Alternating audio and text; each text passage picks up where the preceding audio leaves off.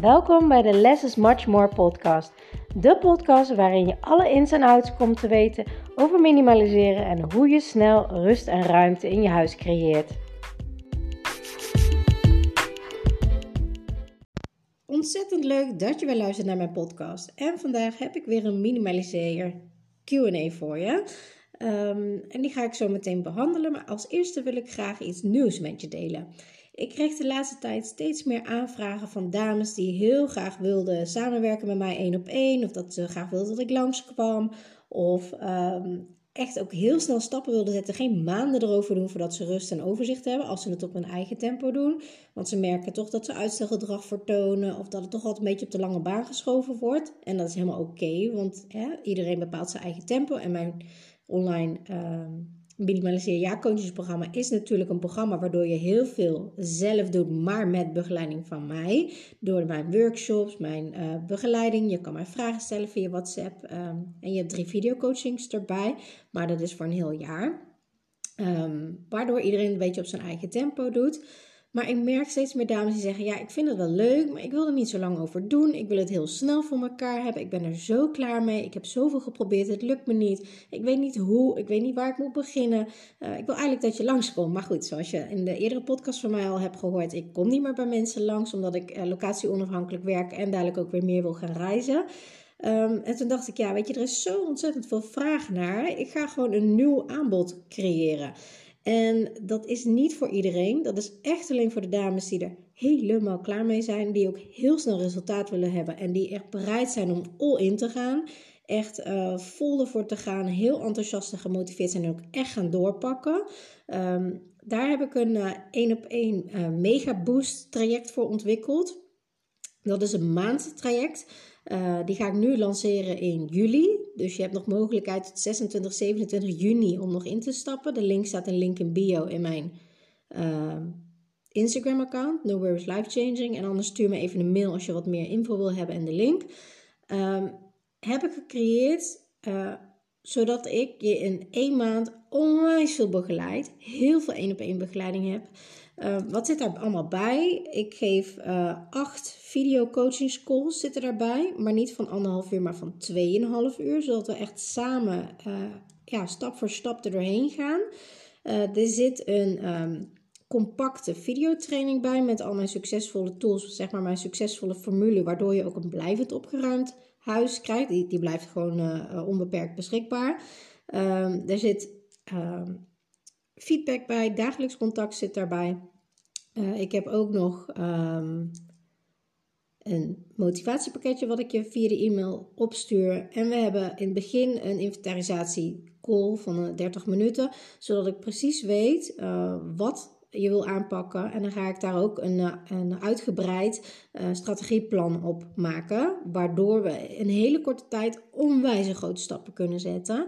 Dus ik heb nu ervoor gekozen om een pilotprijs aan te bieden. Dat doe ik eigenlijk bij al mijn nieuwe producten. Uh, zodat je ja, voor een hele lage prijs kan instappen. Um, vaak nog, uh, ja, dat is echt een insane lage prijs wat ik er nu voor vraag. Uh, voor zo ontzettend veel coaching. en die is ook alleen maar geldig voor nu, voor jullie. De volgende keer dat ik weer ga lanceren, dit ehm, Boost traject één op één uh, wordt pas weer vanaf september en dan is de pilotprijs er niet meer. Dus als jij voelt van ja, ik wil echt dieper, ik wil veel meer informatie, ik wil echt dit samen met jou gaan doen. Ik wil het niet zelf doen, maar ik wil het uh, samen met jou er doorheen gaan. Um, via de video coaching schools, echt stap voor stap, mega stappen zetten. En alle mensen die bij mij al video coaching schools van anderhalf uur hebben gedaan en mijn klanten voor mijn jaarcoachprogramma weten hoe ontzettend waardevol die anderhalf uur zijn, omdat ze daarin zoveel stappen maken die ze vaak in maanden niet zetten. Um, dus het is heel intensief, een maand volledig met mij. Maar dan heb je zo'n enorme transformatie van je huis, waardoor je daarna voor eens en voor altijd van die chaos verlost bent. Um, dus wil je dit, laat het mij weten. Er is maar plek voor drie enthousiaste dames. Alleen voor de pilotprijs voor drie mensen. Um, dus voel je dat dit wat voor je is? Laat me maar zo snel mogelijk weten om uh, kans te maken op een van die drie plekken. Um, dus dat wou ik even alvast met je delen. Um, daarnaast had ik vragen binnengekregen voor de Minimaliseer QA. En ik vind het zo ontzettend fijn om te ontvangen in mijn DM's en via mails. Laat het mij vooral weten, want dan maak ik daar weer een podcastaflevering over om daar uitgebreid antwoord op te geven. Ehm, de, vraag die, de vraag die mij gesteld was, was hoe ga je om met de babyuitzet en wat voor spullen heb je nu eigenlijk voor een baby nodig? Ehm, ja, er zijn eigenlijk twee dingen. Ik weet niet helemaal, degene die deze vraag heeft gesteld, eh, wat bedoel je precies met de babyuitzet?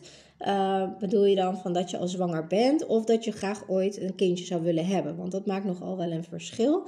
Uh, ik zal alles beantwoorden. Dus um, als jij nog niet zwanger bent, maar wel heel graag een kindje zou willen hebben, zou ik je niet adviseren om alvast babyspullen te gaan verzamelen. En dat is misschien een vreemd antwoord, maar um, ik heb zelf, uh, weet je, je weet niet wat er gaat gebeuren. Je weet niet of je, uh, ik hoop het natuurlijk wel, maar er kan ook zijn dat je nooit de perfecte partner vindt of uh, niet zwanger kan raken of wat dan ook. En dan maakt het extra pijnlijk als je dan tegen die tijd al die spullen weer tegenkomt en ze weg moet doen. Want het is realistisch en natuurlijk hoop ik dat het allemaal lukt, maar um, bij mij is het gelukkig gelukt, maar het is niet van harte gegaan. En um, ik heb zelf een, in kliniek ben ik geweest om zwanger te raken, omdat wij uh, best wel veel moeite ermee hadden en uh, ook uh, maar heel weinig kansen per jaar kregen. gelukkig is het gelukt, maar het had bij mij ook heel goed kunnen zijn dat het niet gelukt was. En in mijn omgeving, bij vriendinnen, zie ik ook heel veel dat bij sommigen het gewoon niet lukt. Of al jarenlang ermee bezig zijn en dan toch lukt, of jarenlang en dan niet lukt. Eh, weet je, en dat maakt het zo lastig, want daarom zou ik je ook niet adviseren om babyspullen uitzet, zeg maar, alvast te gaan verzamelen voordat je zwanger bent. Um, het is dan ook weer te moeilijk om het weg te doen. Dus niet doen. Op het moment dat je wel zwanger bent, dan kan je natuurlijk wel spullen gaan kopen. Um, maar wat heb je dan nodig? En dat is het tweede deel van deze vraag. Veel minder dan dat je denkt. En dat is misschien een vreemd antwoord, want als je zwanger bent of als je allemaal ziet wat voor lijsten je krijgt van de uh, verloskundige en wat er allemaal op internet staat en wat je allemaal nodig hebt, dan kom vooral niet in babywinkels, want daar zeggen ze dat je alles nodig hebt. Uh, het is een gecommercialiseerd product geworden eigenlijk. Want uh, ze spelen ook in op de gevoelens van de moeders, vooral om te zeggen: ja, maar dit is veel veiliger voor je kind. En dit, dit moet je echt hebben, want dit heeft je kind echt nodig. Het kan niet zonder. En ik sta daar toch echt heel anders in qua visie. En in het begin, toen ik zwanger was van mijn dochter, voor mijn dochter heb ik een miskraam gehad, maar toen ik zwanger was van mijn dochter, toen dacht ik van, uh, oké, ja, het zal wel zo zijn, hun zullen het wel weten. Uh, waarvan ik sommige dingen dacht, maar moet het nou echt? Nou ja, oké, ik kijk wel. Uh, kwam ik erachter dat je echt zoveel minder nodig hebt. En toen ik ging reizen, op wereldreizen, hebben we zeven landen bezocht. We hebben zoveel landen gezien uh, waar ook allemaal baby's geboren worden en hoe ze daar ermee omgaan. En het is echt ook weer, net als met minimaliseren, teruggaan naar de basis. Wat is het doel wat je met bepaalde dingen wil bereiken? Wat is echt noodzakelijk en wat niet? Um, nou, babykamers. Ik heb, uh, wij hebben zelf een tweedehands babykamer gekocht, zeg maar, op Marktplaats. Want ja, dat wordt niet heel erg intensief vaak gebruikt. Vaak korte periodes. Dus die zijn ontzettend goed nog qua kwaliteit. En het scheelt heel veel in de prijs. Dus daar kan je ook weer minimaliseren in je budget, zeg maar. Um, uh, heel veel babykleren, ook dat. Mensen krijgen vaak bij kraamvisite zo ontzettend veel spullen. En baby's gooien heel hard, dus ze zijn heel snel uit die maten. Dus heel veel kleding die je ook tweedehands kan kopen, of via Vinted of via Marktplaats, is vaak niet eens gedragen of hangen soms zelfs de kaartjes nog aan. Um, en vaak wordt het ook in overvloed gegeven. Kijk, kinderen, uh, baby's hebben over het algemeen geen capsule wardrobe, terwijl dat wel prima kan. Uh, maar vaak is het echt onwijs veel. En um, ik heb me daar ook uh, zeg maar op betrapt toen ik zwanger was. Toen kocht ik wat kleding waarvan ik dacht, oh ja, dat past mijn baby dadelijk wel. En um, toen klopte de maat niet. En toen kon mijn, uh, zomer, mijn dochter het zomerjurkje pas aan in de winter. Nou, drie keer raden wat daarmee gebeurde. Helemaal niks. Dus die heb ik toen weer verkocht. En zo werkt dat met heel veel spullen. Uh, qua spullen, uh, heel veel dingen gebruik je maar kort. Bijvoorbeeld een, een kruik om in bed te leggen, babykruik. Um, ja, weet je, die kan je ook vaak van iemand anders lenen of huren. Of, hè, het, is, het is maar zo kort dat je dat gebruikt, vaak maar één of twee weken. Um, wat ik zelf wel heel erg fijn vond, ik heb gekozen uiteindelijk voor flesvoeding, uh, was zo'n warmhout uh, ding waar je de fles in kon zetten wat warm bleef. Uh, dat vond ik super fijn, vooral voor s'nachts om te gebruiken. Um, even denken, ik had van zo'n potje, ik moet alweer denken, het is al langer geleden, mijn dochter is nu acht en mijn zoontje is zes. Um, qua spullen, ik vond zo'n potje met van die vakjes erin waarin je de melk zo kon afmeten heel fijn om mee te nemen. Um, achteraf had ik geen commode meer gedaan, want ja, weet je, je kan prima een kind verschonen op je bed of op de bank. Het is niet dat je wegloopt, want weglopen moet je sowieso niet doen. Um, of alleen een aankleed kussen in de kamer wat je op de grond doet. Het maakt niet uit. Het, weet je, het gaat om je doel. Waar, wat is je doel? Je wilt dat je baby verschoond is. En waar je dat doet, maakt niet zoveel uit. En ik heb dat ervaren op de wereldreis. Toen was mijn zoontje twee. En overal konden we hem gewoon een schoon luier aantrekken hoor. Dat maakte niet uit waar. Uh, weet je, alles zit op een strandbedje met een handdoek erop. Het is prima. Het zachte ondergrond en uh, een doek eroverheen wat het schoon is. Dus ik vond een hydrofiele handdoek altijd heel erg fijn. Dat soort dingen heb je nodig. Dus ga helemaal terug naar de basis. Wat wil je bereiken en wat heb je daarvoor nodig? En ook die uh, luiertassen, allemaal leuk en aardig. Maar wat voor zooi neem je mee? Het hoeft helemaal niet. Als je wat langer wegging, nam ik een... Um, bij mijn zoontje was ik echt stukken minimalistisch dan bij mijn dochter, omdat ik er allemaal van had geleerd. Uh, bij mijn uh, zoontje had ik gewoon een handtas, dat was voor mij genoeg. Uh, een thermoskan met heet water, afgekookt water. Een fles, dat poeder dan. ik had ook zo'n mapje, een stoffen mapje waaraan je ene kant kon je een paar luiers in doen, een stuk of drie, vier. En aan de rechterkant had ik zo'n zo'n kunststof bakje waar je luierdoekjes in kon doen. Um, want ik nam niet die hele grote pakken meer mee. Want wat moet je nou met 250 doekjes als je maar een uur op visite gaat? Dan ga je die echt niet allemaal gebruiken. Dus daar haalde ik wat uit. Deed ik in dat uh, kunststofbakje en dan vouwde ik het dicht. Dat was een soort luier-etuietje. Zo moet je het eigenlijk zien. Um, even denken, wat nam ik nog meer mee? Een hydrofiele doek.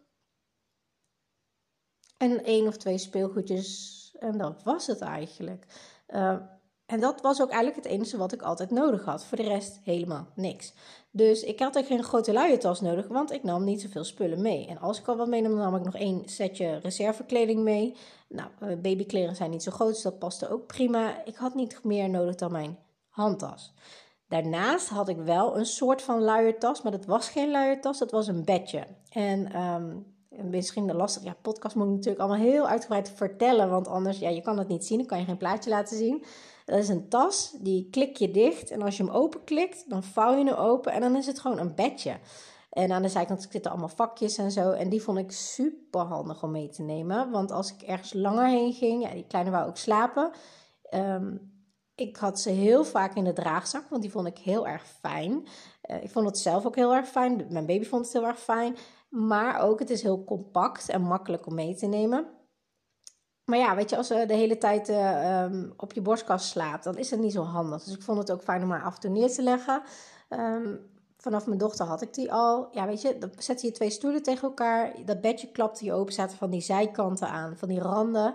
Um, en ja, daar kon ze gewoon in liggen. Ze kon er niet uitrollen en ze lag daar gewoon zacht in. En dat was zo fijn. Ik weet alleen niet meer hoe die heet. Dus mocht iemand dit horen en zeggen, ja, wat was dat? Uh, stuur me even een berichtje, dan kan ik kijken of ik die nog ergens vandaan... Uh, uh, voorbeeld kan halen. Uh, want die heb ik uiteindelijk natuurlijk ook allemaal weer verkocht. Um, dus dat, wat heb je nodig? Uh, in het begin dacht ik, oh, ik heb een kinderwagen nodig. Maar ja, een kinderwagen, ik vind dat lomp. Ik vind het niet handig. Het is niet makkelijk om op te klappen. Ook niet om in de auto te zetten. Ik vond het ook best wel zwaar. En ik had een keisnede gehad en bij mijn zoontje ook. Dus ja, weet je, dan heb je gewoon her langer herstel. Tenminste, ik wel. Dus uh, ik vond dat niet zo handig. En een draagzak ging prima. Het had ook boven die wond, dus ik had daar verder ook geen last van. Um, dus wij hadden wel een kinderwagen gekocht omdat we dachten dat het zo hoorde. Maar we deden er eigenlijk bijna niks mee. En toen we na vier maanden, toen mijn dochter vier maanden oud was, zijn we naar Spanje gevlogen. Um, ik wou ook niet de hele kinderwagen meenemen, inchecken. Dus toen heb ik ervoor gekozen om een buggy te kopen. Nou, buggies kunnen nog niet voor zulke jonge kinderen. Maar wij hadden een buggy gekocht die je helemaal plat kon leggen. Dus dat ze daar ook in kon slapen. Want eigenlijk hadden we dat ding alleen maar meegenomen voor wat langere afstanden als ze kon slapen. Um, en toen uh, heb ik die gekocht. En eigenlijk was de kinderwagen, deed helemaal niks. Die stond op zolder. Um, maar die wilden we wel bewaren, want we wisten dat we nog een tweede kindje wilden. Als dat kon natuurlijk, want de eerste was niet zo makkelijk gegaan. Dus ja, we hoopten wel dat de tweede kon, maar we wisten niet of dat lukte. Um, Dus toen zijn we weer het hele ziekenhuistraject ingegaan voor mijn zoontje. Nou, uiteindelijk is mijn zoontje dus geboren. En uh, toen wonen we even tijdelijk uh, in een staakcaravan, omdat we van het ene huis hadden verkocht naar het andere huis. Uh, daar zat een tijd tussen.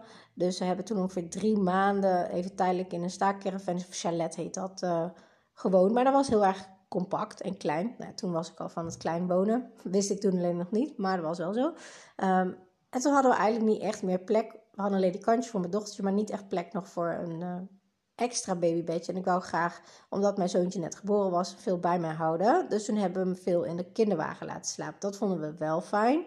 Um, dus dat hebben we gedaan. Maar daarna, toen we verhuisd waren naar dat andere huis, heb ik eigenlijk vrij snel afscheid genomen van die kinderwagen. Uh, toen werd mijn schoonzus zwanger en die zei: Goh, ik zoek nog een kinderwagen. Ik zei: Nou, als je wil, mag je die van mij hebben, want ik doe er niks mee. Dus neem me maar mee. Zij zei: Hoe kan dat nou? Jouw, jouw zoontje is pas een paar maanden oud. Ik zei: Ja, maar ik wil geen kinderwagen. Ik doe daar niks mee. Ik vind het ondingen. Dus uh, hier, weg ermee. Dus ik heb eigenlijk altijd alleen maar uh, buggies gehad toen ze wat ouder waren en draagzakken. En voor de rest niet. En toen we op wereldreis gingen, waren onze kinderen 2 en 3,5. Dus voor mijn dochter hoeft het niet echt meer, maar voor mijn zoontje wel. Ja, heel veel draagzakken. En uh, eerst op de buik, maar daarna toen hij wat groter werd op de rug. Um, maar ook dat is weer afhankelijk. Kijk, als jij bijvoorbeeld bekkeninstabiliteit hebt of last van je rug of wat dan ook, dan zijn draagzakken niet zo'n goede optie. Dan kun je beter kiezen voor een buggy of een wandelwagen. Maar ook dat soort dingen, ga testen. Koop voor op de marktplaats een tweedehands om te testen of het echt wel iets voor je is. Want nieuwe kinderwagens zijn vaak, nou, boven de 1000 euro al gauw. Um, ja, deze kinderwagen die ik zelf heb gekocht, die uh, hebben we tweedehands gekocht. En ook die was heel weinig maar gebruikt. Um, dus dat was toen een paar honderd euro. Maar ja, weet je, kijk wat jij fijn vindt, wat bij jou past. En uh, wat bij de een heel fijn is, hoeft voor de andere niet fijn te zijn. Maar ook, ja, wat moet ik nog meer zeggen? Uh, verzorgingsproducten, hetzelfde verhaal.